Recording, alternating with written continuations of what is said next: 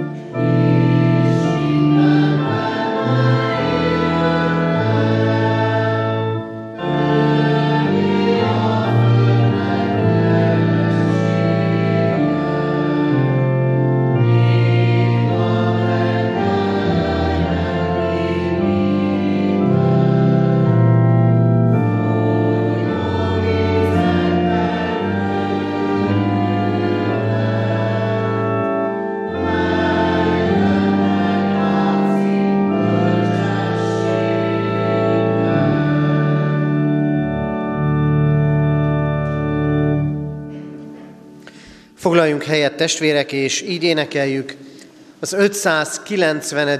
dicséretünket, annak első, második, harmadik és negyedik, tehát első négy versét, az 594. 590.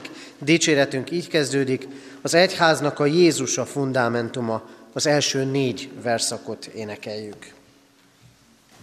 thank you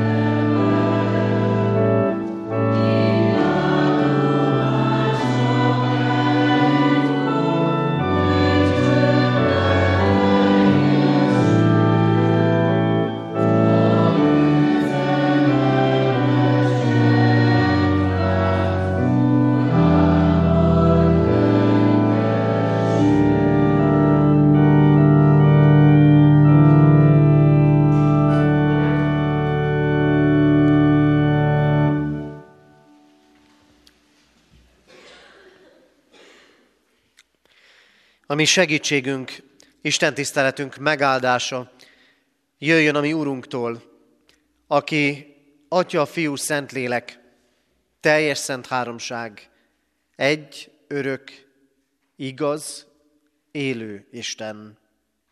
Ámen.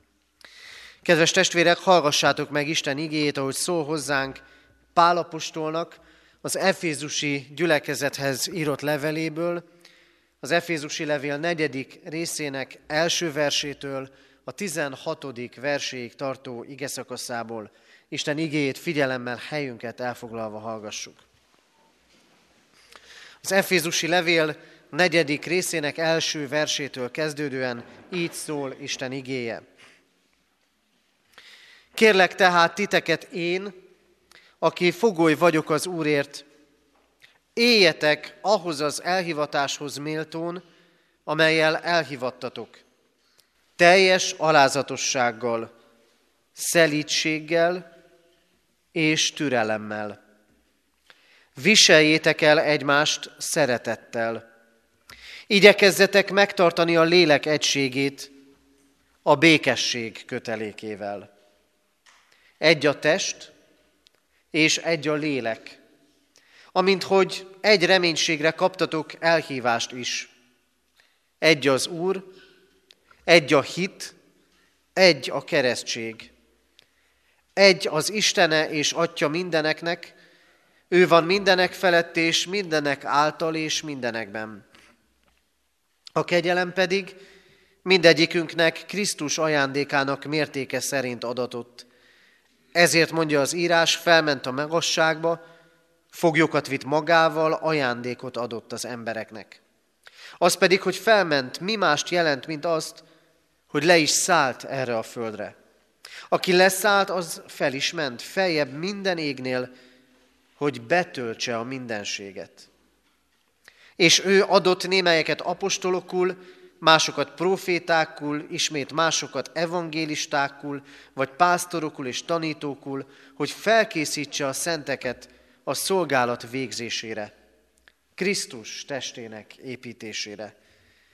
Még eljutunk minnyájan a hitnek és Isten fia megismerésének egységére, a felnőtt korra, a Krisztus teljességét elérő nagykorúságra, hogy többé ne legyünk kiskorúak, akik mindenféle tanítás szelében ide-oda hányódnak és sodródnak az emberek csalásától, tévútra csábító ravasságától, hanem az igazsághoz ragaszkodva növekedjünk fel szeretetben, mindenestől ő hozzá, aki a fej, a Krisztus akiből az egész test egybeilleszkedik és összekapcsolódik a különféle ízületek segítségével úgy, hogy minden egyes tagja erejéhez mérten közösen munkálja a test növekedését, hogy épüljön szeretetben.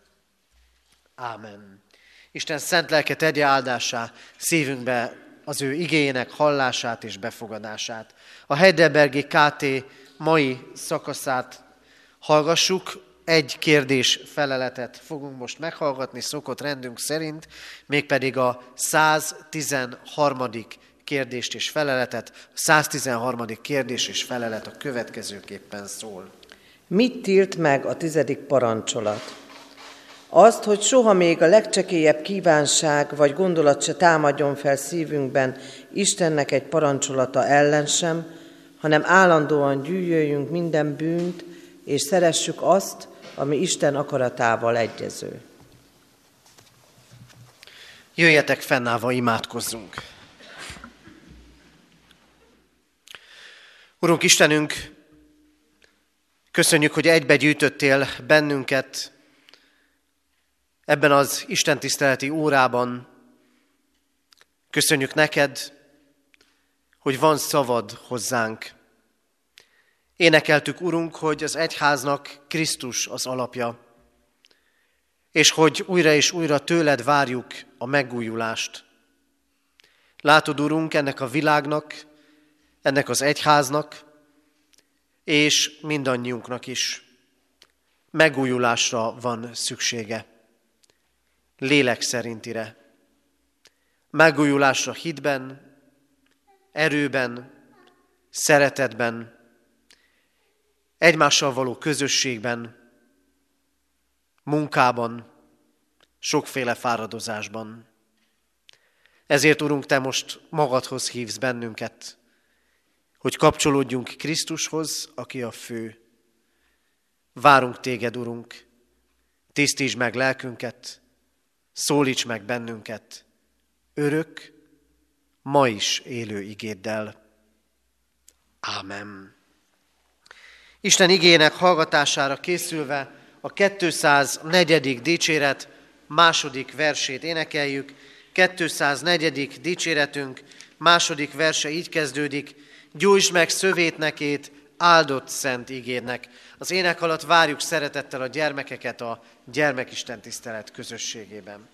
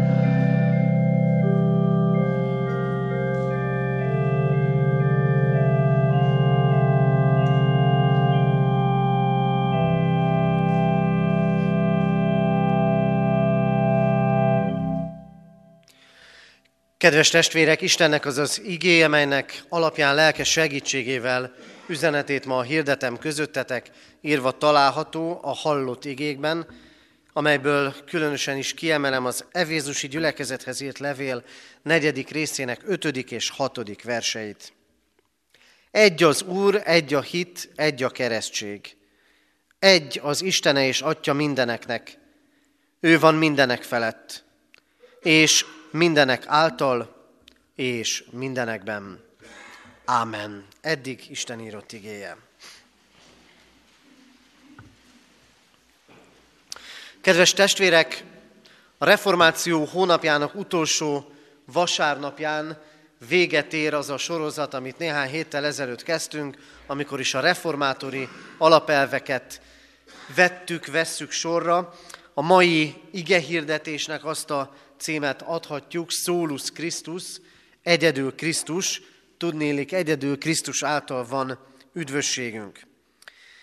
Az Isten mindenkori népe számára, és ez alól a mikorunk és a mi időszakunk, a mai kor egyháza sem kivétel, az Isten mindenkori népe számára az egyik legnagyobb kísértés az, hogy az Isten mellé szépen oda teszünk mást is mást is, amibe a bizalmunkat vetjük, amitől az életünknek a megoldásait várjuk. A különböző korokban különböző dolgok lehettek ezek. Lehettek bálványok, lehettek más istenek, olyan dolgok, olyan történések, olyan emberek, akikben bízni lehet.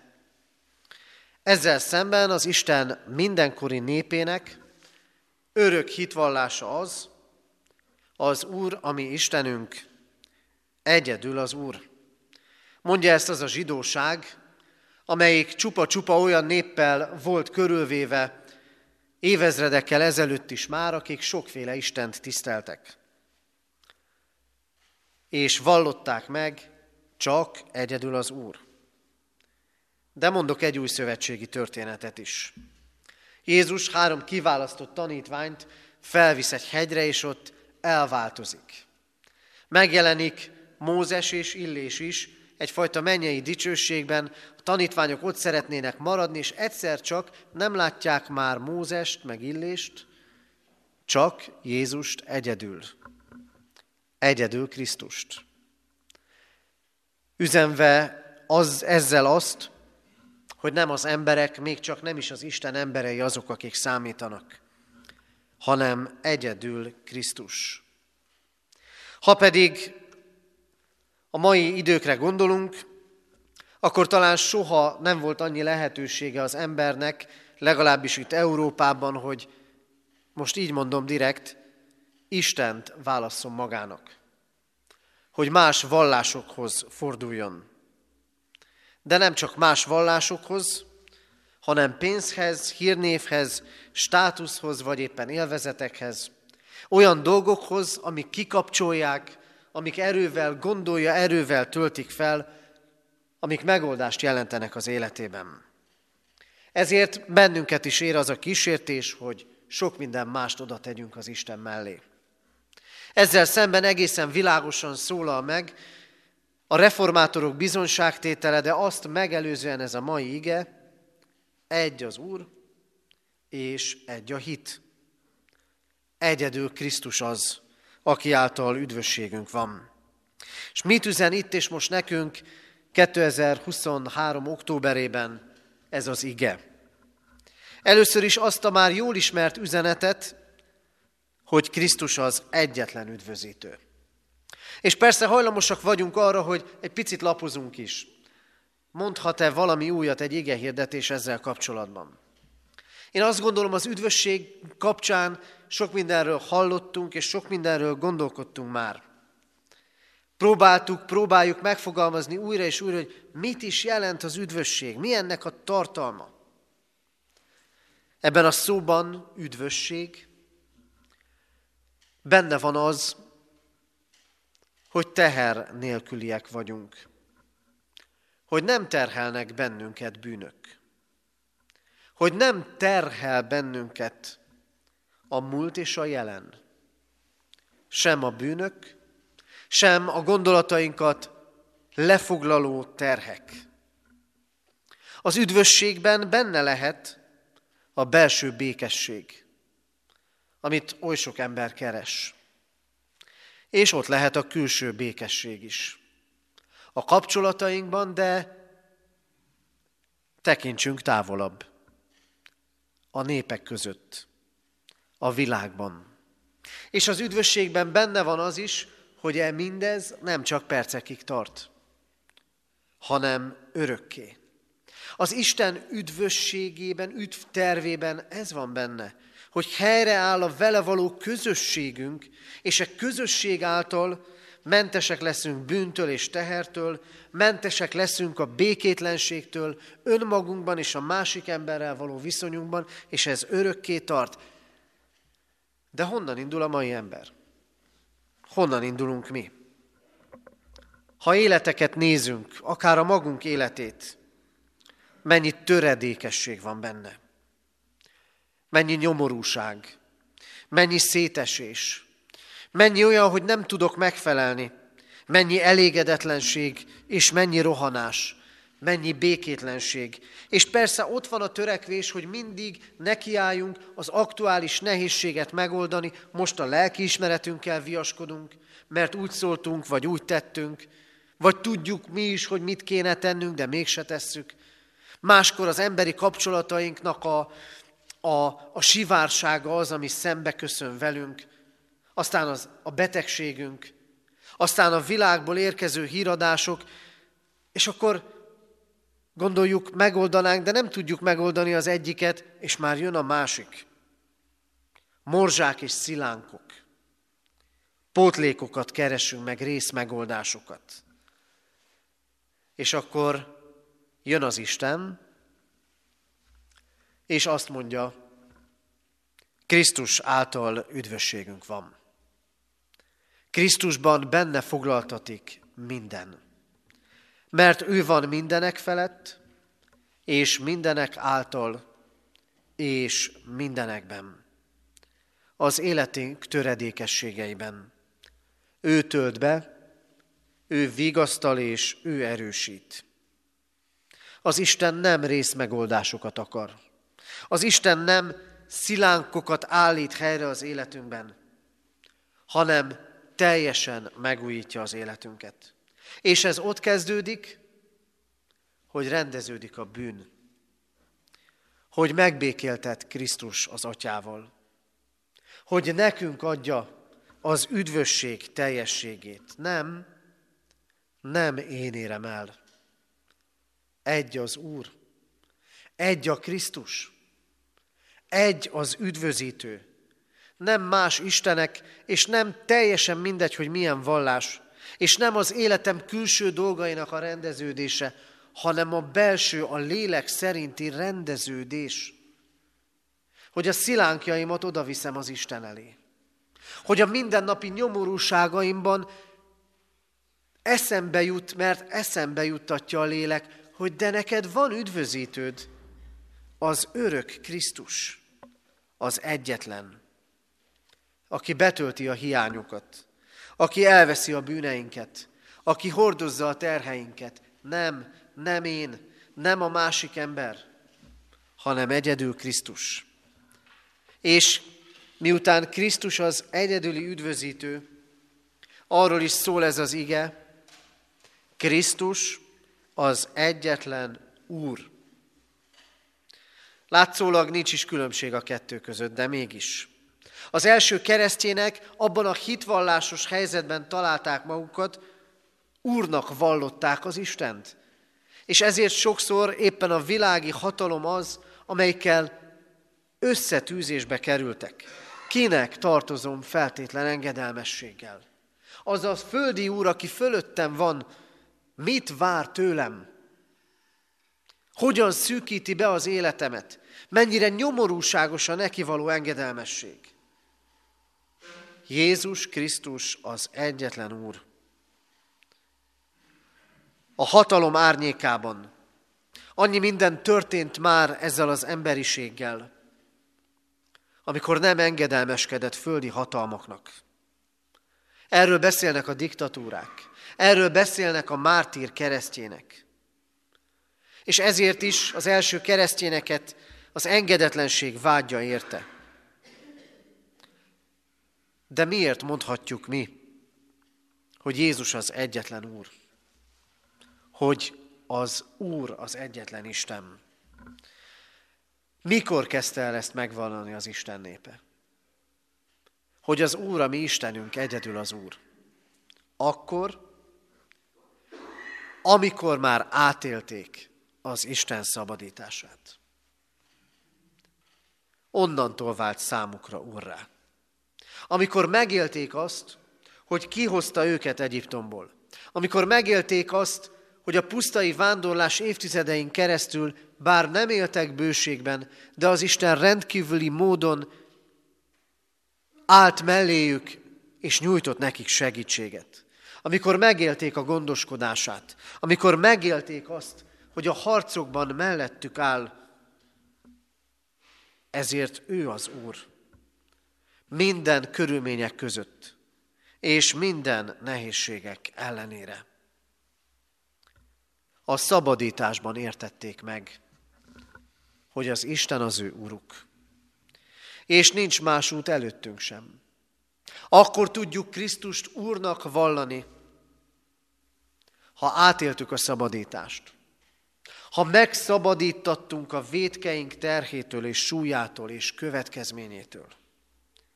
Ezért fel kell tennünk a kérdést, mi vagy ki számomra az Úr? A feladataim, a programok, az idő, rabjaivá, az idő rabjaivá váltunk, a betegségem, a másik ember, a lelki terhek, amik, amiket hordozok, azok váltak urrá felettem? Hadd hirdessem ezt. Az Isten nem változik. Az Isten szabadít, hogy ne örlődjünk fel mindezekben. Szabadít, de nekünk meg kell vallani. És újra és újra ki kell mondani, és el kell köteleződni. Én téged akarlak Úrnak vallani. Én át akarom élni a te szabadításodat, vagy azért, mert új élethelyzetbe vezetsz egy mélységből, vagy azért, mert azokban a nehézségekben és változatlan körülmények között mutatod meg, hogy a te hatalmad és erőd elég. sokféle hatalom működik, sokféle szorítás van, de a mi úrunk a világ ura, aki hatalmát akarja megmutatni, Krisztus a hatalmát akarja megmutatni mindannyiunk életében. És végezetül, Krisztus nem csak az egyedüli üdvözítő és egyedüli úr, hanem az egyedüli fejünk és vezetőnk is. Az Efézusi levél ezen szakaszában igazából a gyülekezet titkáról olvastunk.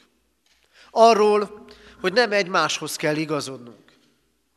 Nem egymásra kell hallgatnunk, bár egymás bizonságtételére olyan jó lenne építeni, hanem a főhöz, Krisztushoz kell igazodni. A reformátorok korában a kérdés az volt, ki az egyház feje? Mert ezen múlott minden. A pápának való engedelmesség volt a legfontosabb kérdés, mert aki nem engedelmeskedik, neki nincsen üdvössége. És mondták, nem, egyetlen fő van a Krisztus, és hozzá kell igazodni. És amikor ma azt a kérdést tesszük fel, hogy ki az egyház vezetője, akkor mi erre a válaszunk? Presbiter választásra készülünk. A gyülekezetünk vezetőit fogjuk megválasztani mához két hétre. Nem azért, mert ők tökéletesek, de az erről való gondolkodásunkban még két hetünk van. Olyan embereket kell választanunk, akiről bizonyosan tudjuk, hogy az ő fejük Krisztus. Mert az fog tudni vezetni, akit Krisztus vezet. Pál, amikor ezt mondja, amikor itt a gyülekezetről beszél, nem alá fölé rendeltségi viszonyokról szól, pontosabban egyről mégis. Van a fő, aki felettünk áll Krisztus, és vagyunk mi mindannyian, akik neki tartozunk engedelmességgel. Gyülekezetünkben, meg egyéni életünkben is annyi jó ötlet, annyi jó kezdeményezés lehet. De vajon igazodunk-e mindenben a főhöz, aki a Krisztus? Igazodok-e én Krisztus szavához? Komolyan veszem-e, amit ő mond a saját életemben? És komolyan vesszük-e a gyülekezet közösségében? Mert ez az ige azt mondja, akkor növekszik a gyülekezet, és akkor növekszik a szeretet meg a hit, ha Krisztus az Úr, ha Krisztus a fő, ha én ezt elfogadom, és beállok így Krisztus követésébe. Kedves testvérek, nagyon sok mindennel küzdünk, és nagyon sok teher van mindannyiunkon. És ezeken túl szeretnénk, ha ez a gyülekezeti közösség, meg az egész gyülekezetünk, meg az egész egyházunk növekvő, olyan közösség lenne, amiben életek újulnak meg, ahol bizonyságot teszünk Krisztusról. Nos, akkor lesz ez így, ha hisszük és valljuk.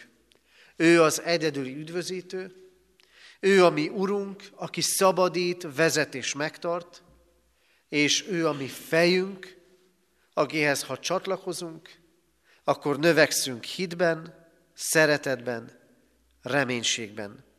Ebben az elkötelezésben, elköteleződésben áldjon, őrizzen és erősítsen meg minket, ami mindenható Úrunk. Ámen.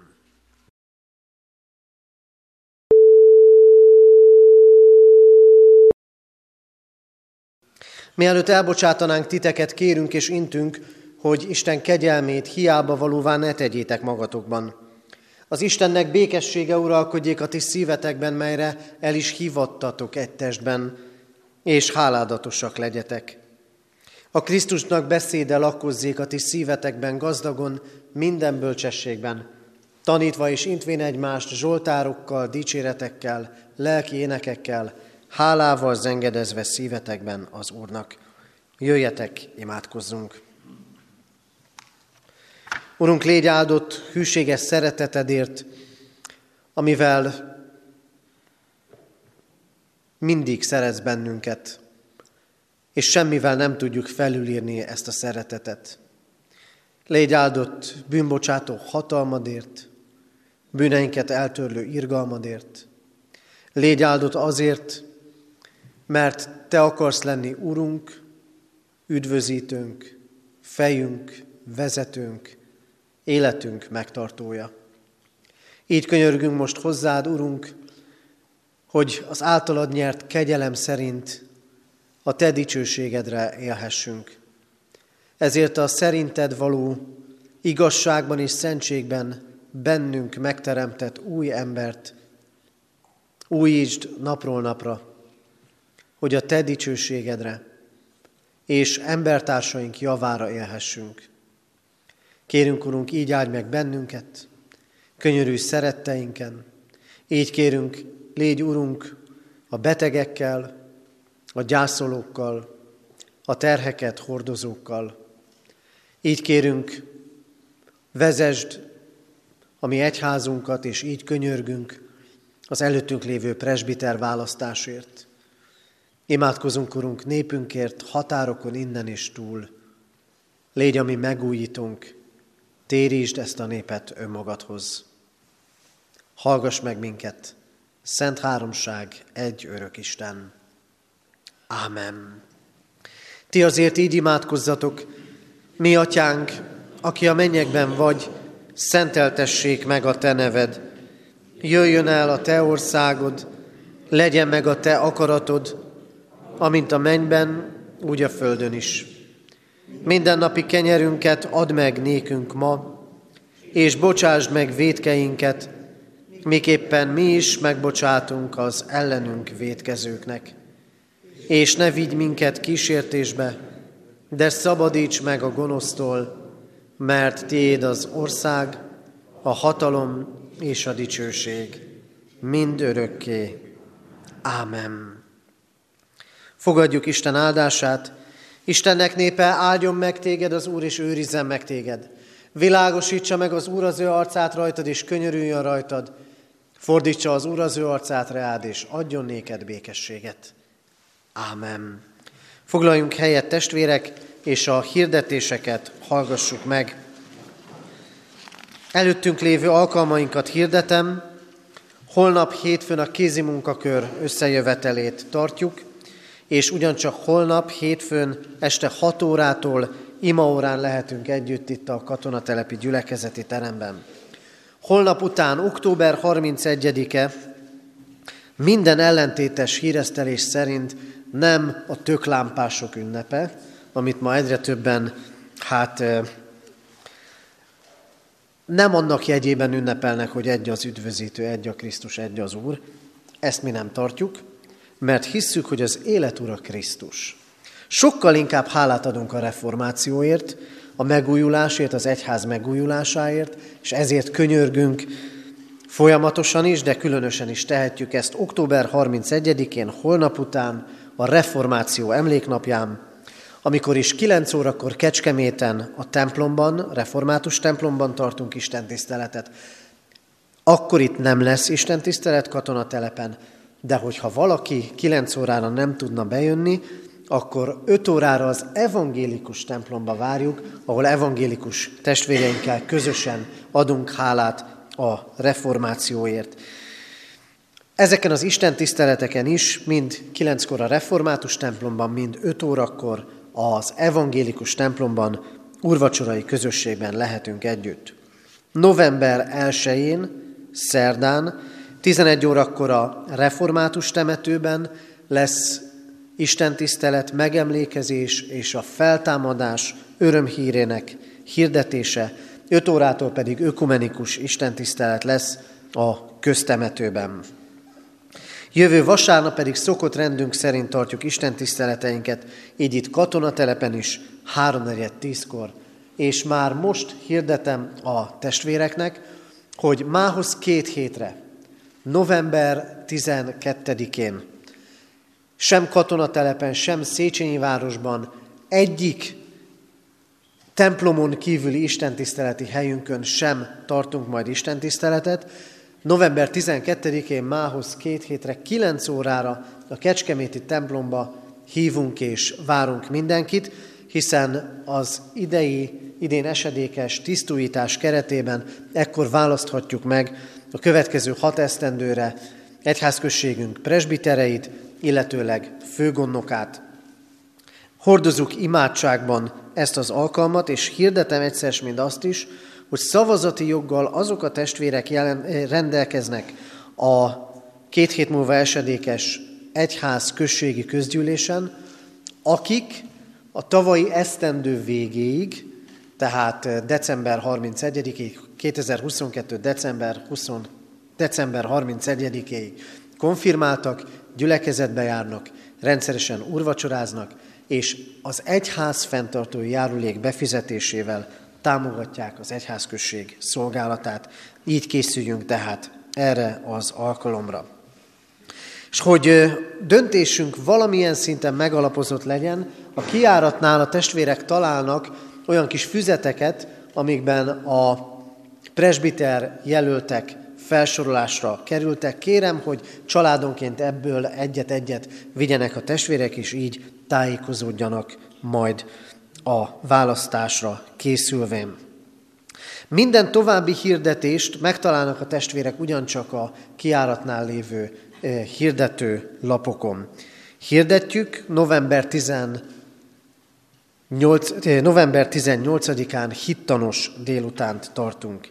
Végezetül pedig szeretettel köszöntjük körünkben Pungur Béla nagytiszteletű urat, akit idén egyszer már köszöntöttünk, mégpedig 90. Eh, születésnapja alkalmából. Sokáig szolgált most itt eh, közöttünk a katonatelepi gyülekezet részben.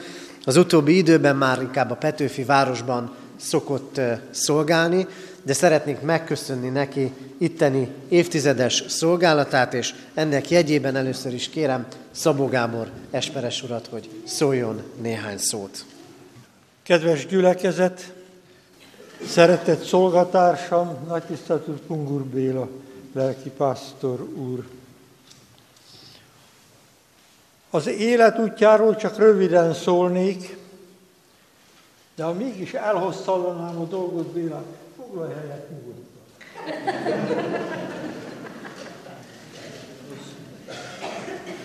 90. születésnapján kereszteltük itt májusban a 13. déd unokáját. Isten gyönyörű családdal áldotta meg. Ők heten voltak testvérek, egyet eltemettek, még az Isten megengedte nekem, hogy édesanyjukat, egy törékeny kis drága lelket ismerhettem. Ő testileg valóban nem volt nagy, de lélekben óriási. Az ő testvérét, Pungur Józsefet ismertem meg a Pungur családból először 1958-ban, aztán később őt. A teológián szenior, az egyházak világtanácsának nagygyűlését sok-sok kínlódás után engedték meg a kommunisták 1955-ben, hogy valami keleti országba legyen.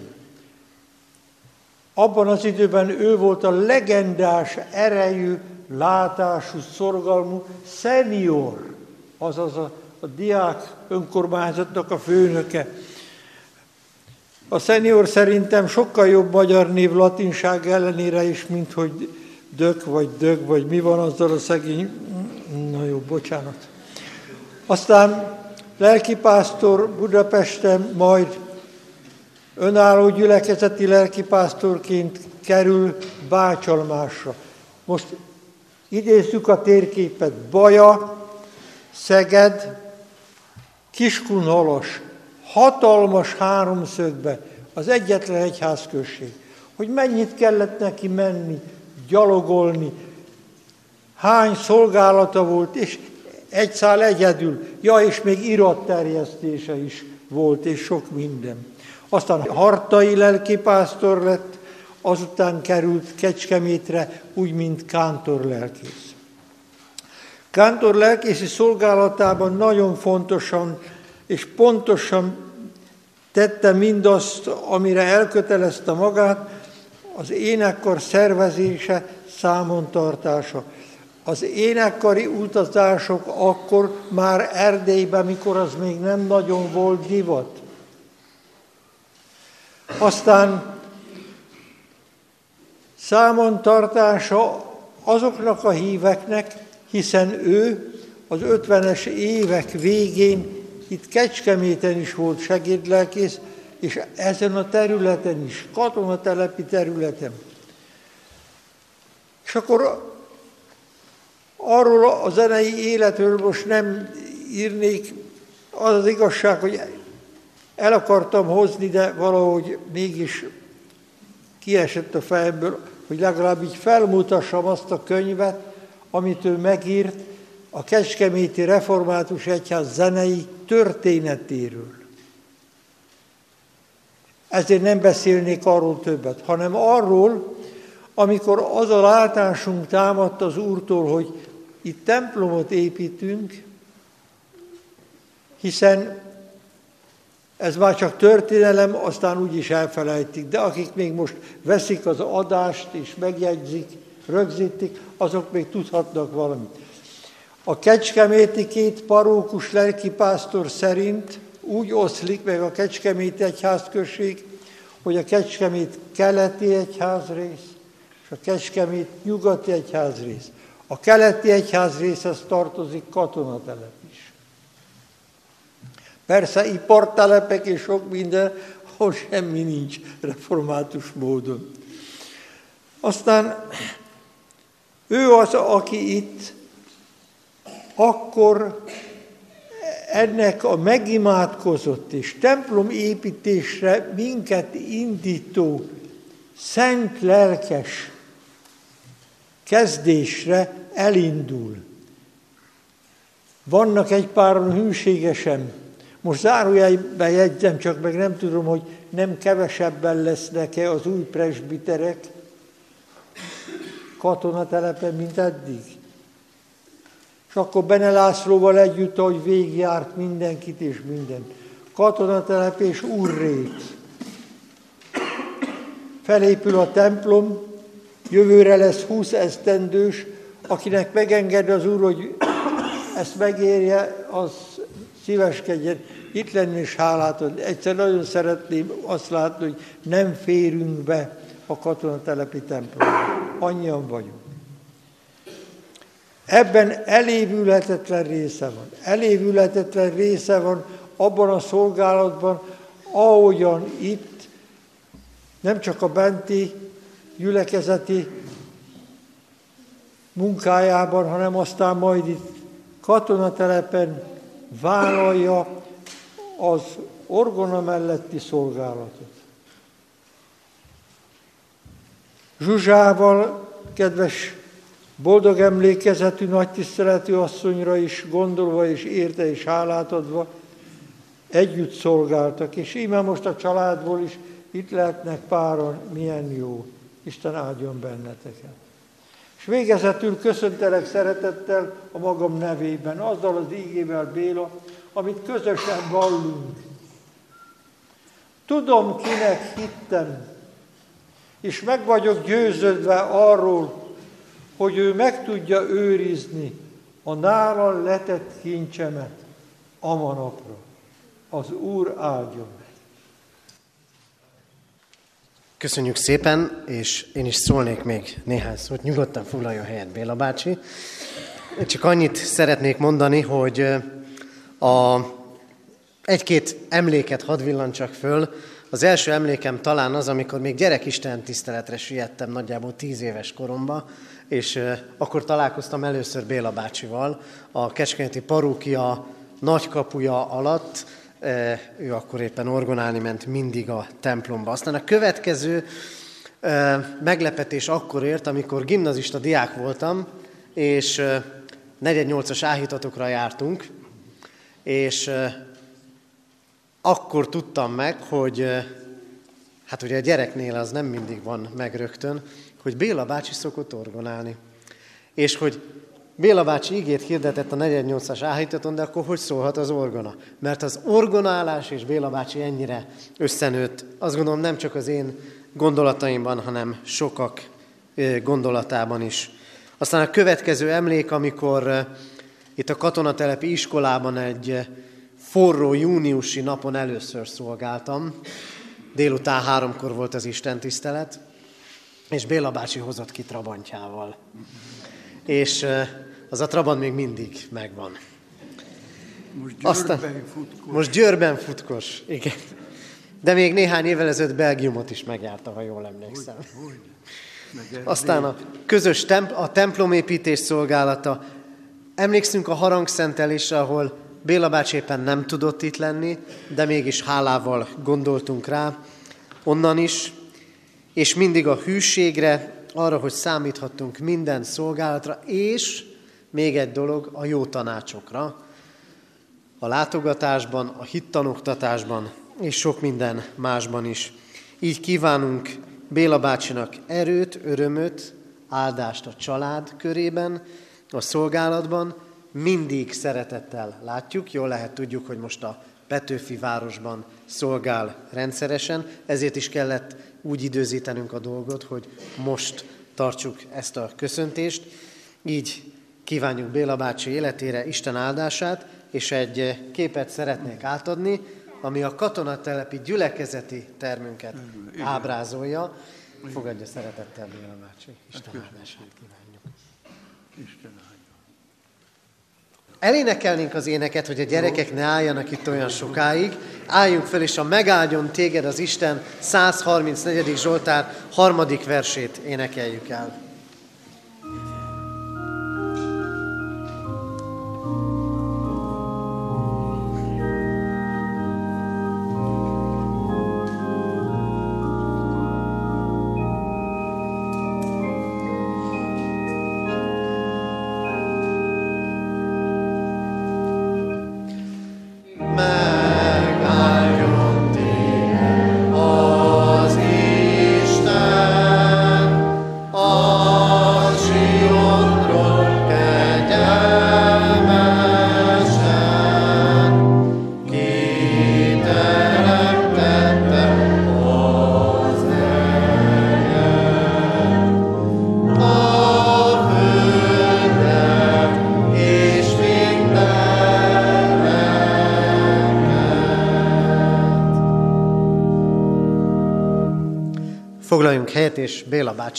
Szeretne néhány szót szólni. Le, leülök én is. Jó, jó, jó. Gyere, Zsúl. Ez az én kis unokám, aki még óvodás, de ha Isten élteti, szeptembertől már tanulja az ABC-t is. Na, hát hadd köszönjek meg én is mindent. Nem azért jövök olyan ritkán ide, mert én sokat alszom, vagy sokat utazom, hanem azért, mert még mindig kántorkodom. A Petőfi városba az Isten tiszteleteken szolgálok. Hát most már nem is tudom, 12 vagy 15 éve, nem tudom. Amikor kell, ott vagyok. Hát hadd köszönjem meg azt, hogy amikor ide kerültem, akkor ezt a részt már ismertem, mert segédlelkészként itt hitoktató voltam, és családlátogatás és minden volt, és amikor visszajöttem, mint kántor lelkész, akkor pedig az énekkarral is foglalkoztunk, és akkor itt is tartottam tovább az Isten tiszteleteket, mert vasárnap délután a templomba eh, nem volt Isten tisztelet, ugye? Volt délelőtt kettő, meg este fele három, eh, eh, a harmadik. Tehát még belefért a vasárnapi munkámba egy délutáni óra, vagy másfél óra, hogy én ide kijöjjek, és az iskolába, vagy a házaknál, vagy ahol alkalom volt, ott tartottam Isten tiszteletet. Nem akarom elmondani azt a sok esztendőt, amit itt tölthettem, de egyet elmondhatok. A, egy nagykörösön jártam iskolába, gimnáziumba, és a nyolc évből hetet, illetve a háborús évek alatt három év kimaradt, de vizsgázni eljöttünk a bátyámmal. És a nyolcadik osztály pedig a lónyaiba végeztem, mert a bátyám már akkor teológus volt, és a lónyai meg a teológia Pesten az csak egy utca volt. Egy utcasarok, amit meg kellett kerülni, tehát továbbra is együtt voltunk Pesten is. Hát drága testre, itt is együtt szolgáltunk sokat. Énekkarral is, és sok többi. Hát én csak hálát adni tudok a jó Istennek, hogy betöltve a 90. évet, hisz itt, itt volt a, a, a megköszöntésnek a kezdete, hogy a jó Isten adott erőt a nagykörösi, a kecskeméti és a, itt a katonatelepi alkalmakra is. És amíg éltet, addig dicsérem az Urat. Isten áldjon mindannyiukat, és első legyen, ha reggel fölkelnek, hogy este lefekszenek, az imádság. De vasárnap is jöjjenek el. Amíg élünk, dobog a szívünk, adjuk hálát az Istennek. Köszönjük szépen, adja Isten, hogy így lehessen. Áldásként, záróénekként énekeljük a 841. dicséretünknek mindkét versét, utána pedig közösen mondjuk el záróimádságunkat. 841. dicséretünk mindkét versét énekeljük. Igéddel áldj meg bennünket, Urunk!